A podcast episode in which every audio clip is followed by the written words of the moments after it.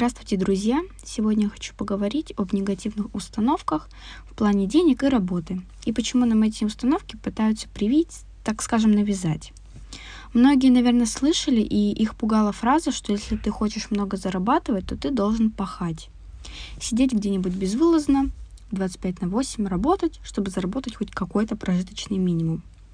Я приведу в пример свою ситуацию, чтобы было понятнее, что именно я хочу до вас донести.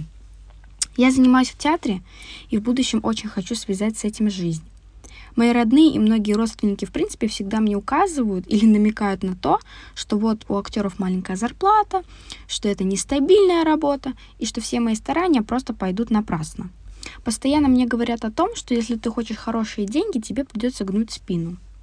Мне абсолютно все это не нравится, потому что для меня пахать – это не значит заниматься любимым делом и тратить огромное количество времени. Да, так или иначе, если ты в будущем хочешь иметь хороший доход, ты должен будешь вкладывать свои знания и труд. Но одно дело, когда ты это делаешь с негативными установками, и другое, когда с удовольствием.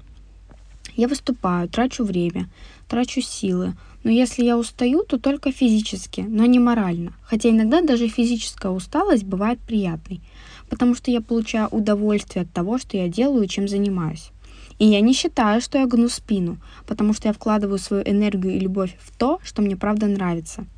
Пахала бы я, если бы я сидела в офисе, разбиралась со стопками бумаг и была бы вечно на телефоне. Вот это я бы пахала, потому что мне это не нравится, мне это не интересно. Я бы уставала физически и, главное, морально. Эта работа давила бы на меня и не доставляла бы мне никакого удовольствия.